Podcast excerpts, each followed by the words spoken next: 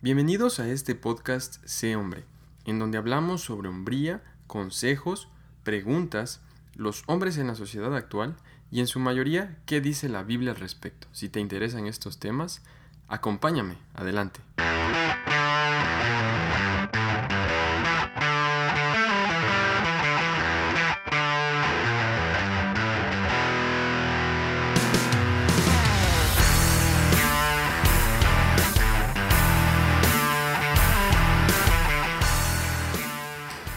Hey, hola a todos, ¿qué tal? Ah, bienvenidos a este segundo episodio de Sé Hombre. Y en el episodio anterior rápidamente quiero contarte que hablamos un poco sobre si este podcast es para ti o no. Así que si aún no has escuchado el primer episodio, te recomiendo que pauses este y escuches el primero. Así sabrás si deseas seguir escuchando este episodio o no. Y hoy estaré hablando un poco sobre qué es la hombría cómo Dios la define en su palabra y por qué tener claro quiénes somos como hombres influye mucho en tener claro nuestro propósito. Así que ah, espero que sea de mucha ayuda para ti. Y debo dejar también muy claro que nuestra sociedad ha degradado tanto el concepto de hombría debido a tantos problemas y malos entendidos con el género masculino y sobre todo el movimiento de igualdad de género, ya que según ellos, si definimos la hombría desde un punto de vista bíblico, estamos ofendiendo su agenda. Pero mientras tengamos libertad de expresión, entonces hablaremos con la verdad sobre estos temas. Y quiero empezar contándote algo curioso y es que cuando vas a Google o un diccionario y escribes o buscas el término hombría, los primeros tres sinónimos que aparecen son entereza, valor y fortaleza. Y entendamos por entereza que es la cualidad de una persona que afronta un problema o una dificultad con serenidad, con fortaleza. Eh, alguien templado, ¿verdad? Y debemos también definir valor como esa determinación para enfrentarse a situaciones arriesgadas o difíciles. Y finalmente fortaleza, que puede ser una capacidad moral o una capacidad física para resistir cargas, sufrimientos, trabajos fuertes, esfuerzos, enfermedades incluso. Y, y me llama la atención que podamos encontrar estos sinónimos al buscar la palabra hombría, porque tiene mucho sentido y, y es lo que debería ser aunque ahora vivimos en una sociedad con una hombría eh, eh, afeminada, ¿verdad?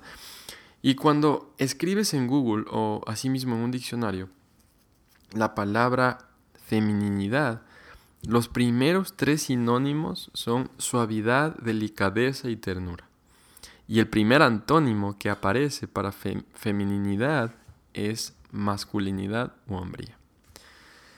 Y tal vez te preguntes por qué te estoy diciendo esto, pero es importante definir estos términos en el siglo XXI, aunque suena una locura, porque han sido tan distorsionados por intereses egoístas y por el pecado, a tal punto en donde se busca ya en algunos países erradicar al hombre completamente de la sociedad. Y esto lo vemos en la Biblia, en el Antiguo Testamento. Por ejemplo, el faraón, él eh, al ver que el pueblo de Israel estaba siendo un pueblo exitoso, un pueblo eh, creciente, ¿verdad? Decidió enviar a matar a todos los niños que nacieran varones. Eh, porque él sabía que mientras más hombres había en el pueblo de Israel, entonces eso representaba productividad, eso representaba familias fuertes, eso representaba trabajo duro, representaba oposición.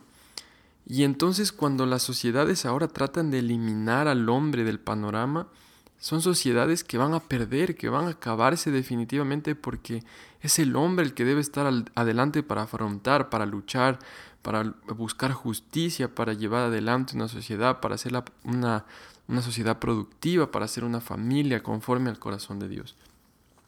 Entonces, podemos hablar de estos temas más adelante, pero hoy nos enfocaremos específicamente en qué es la hombría. Y ya sabemos cómo el diccionario la define, ¿verdad? Pero aún es más importante cómo Dios la define. Porque aparentemente las leyes naturales o científicas ya no aplican a la realidad en estos casos, ¿verdad?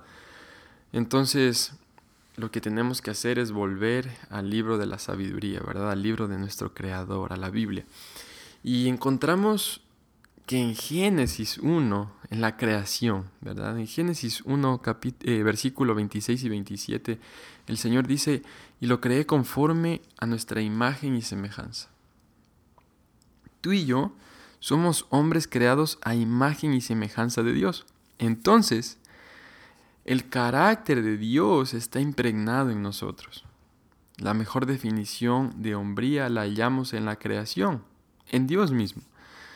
Y en la creación vemos que Dios es ordenado, que Dios es justo, que Dios es responsable, que Dios es sabio, que Dios es amoroso y que Dios sobre todo tiene un plan y vemos más de todo este carácter de Dios reflejado en las escrituras y a lo largo de la vida de diferentes hombres de Dios en la, en la Biblia.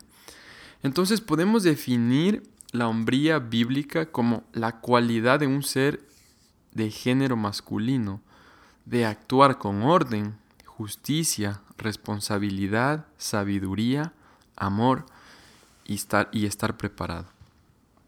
Hay muchas subcualidades involucradas en esta definición, pero creo que esta establece de una forma general, eh, basada en Dios y en su carácter, cómo es que un hombre debería ser. Ahora, claramente no somos perfectos y de hecho la sociedad que conocemos se encuentra en tal estado porque los hombres en un punto hemos rendido nuestra hombría al pecado y nos hemos quizá convertido en hombres desordenados, con vidas desordenadas, injustos, irresponsables, llenos de odio y sin un plan de vida, sin una visión para nuestra vida. Pero creo que sobre todo hombres alejados de Dios. Y todo esto ha causado que las mujeres en un acto desesperado por liderazgo, en un acto desesperado por una sociedad mejor, empezaran a actuar como hombres, a hacer cosas de hombres, y finalmente ciertos grupos llegar al extremo de querer erradicar al hombre de derechos y de la sociedad. Cuando vemos que el modelo bíblico de todo el cosmos es que el hombre debe estar bajo de Dios, la mujer bajo el hombre, los hijos bajo sus padres y todo lo que conocemos como el planeta Tierra bajo la autoridad de los hombres. Y si no logramos entender esto y no lo aceptamos, entonces viviremos en una sociedad corrompida por siempre. Claro, esta hombría de la cual estamos hablando, que debemos recuperar, es una hombría conforme al modelo de Dios, no una hombría conforme a la sociedad, no una hombría satanizada. Así que la pregunta es, ¿cuáles de esas cualidades has perdido tú? ¿O cuáles de esas cualidades te hacen falta en tu carácter, en tu hombría? Porque te digo algo, es, es tiempo de recuperar esa hombría, ya que cuando lo hagas, eso te va a llevar a entender el propósito por el cual estamos en esta tierra. Y te voy a simplificar todo. Tenemos un solo propósito específico del cual vendrán los demás para nuestra vida, pero uno claro. Los hombres fuimos hechos para dominar. Así como lo escuchas, dominar. Tú y yo Fuimos creados para dominar, para ser autoridad en esta tierra, pero con una misión clara, agradar a Dios. Dominamos para agradar a Dios. Un hombre de Dios domina su hogar. Un hombre de Dios domina sus finanzas. Un hombre de Dios domina su vida. Un hombre de Dios domina sus emociones. Un hombre de Dios domina la creación. Un hombre de Dios domina la carne, el pecado. Domina. Un hombre está hecho para dominar. Lo primero que Dios le pidió a Adán en el jardín del Edén fue que dominara sobre todo lo creado, le dio autoridad sobre todo lo creado. Pero claro, todo esto debe ser llevado a cabo con sabiduría, con la misión y la visión clara de agradar a Dios. Y te quiero preguntar, quizá has perdido el control de tu vida, quizá te sientes sin propósito. Entonces te invito a volver al concepto de quién tú eres en Dios y saber que tu propósito principal como hombre es dominar de una forma que agrada a Dios. No puedes dejar que los animales del Edén te dominen a ti, si me hago entender. Representando a los animales como los pecados, como la injusticia, la irresponsabilidad, no podemos dejar que todo eso nos domine, porque nosotros fuimos hechos para dominar eso. Sobre todo como hombres deberíamos tener la fortaleza para dominar eso.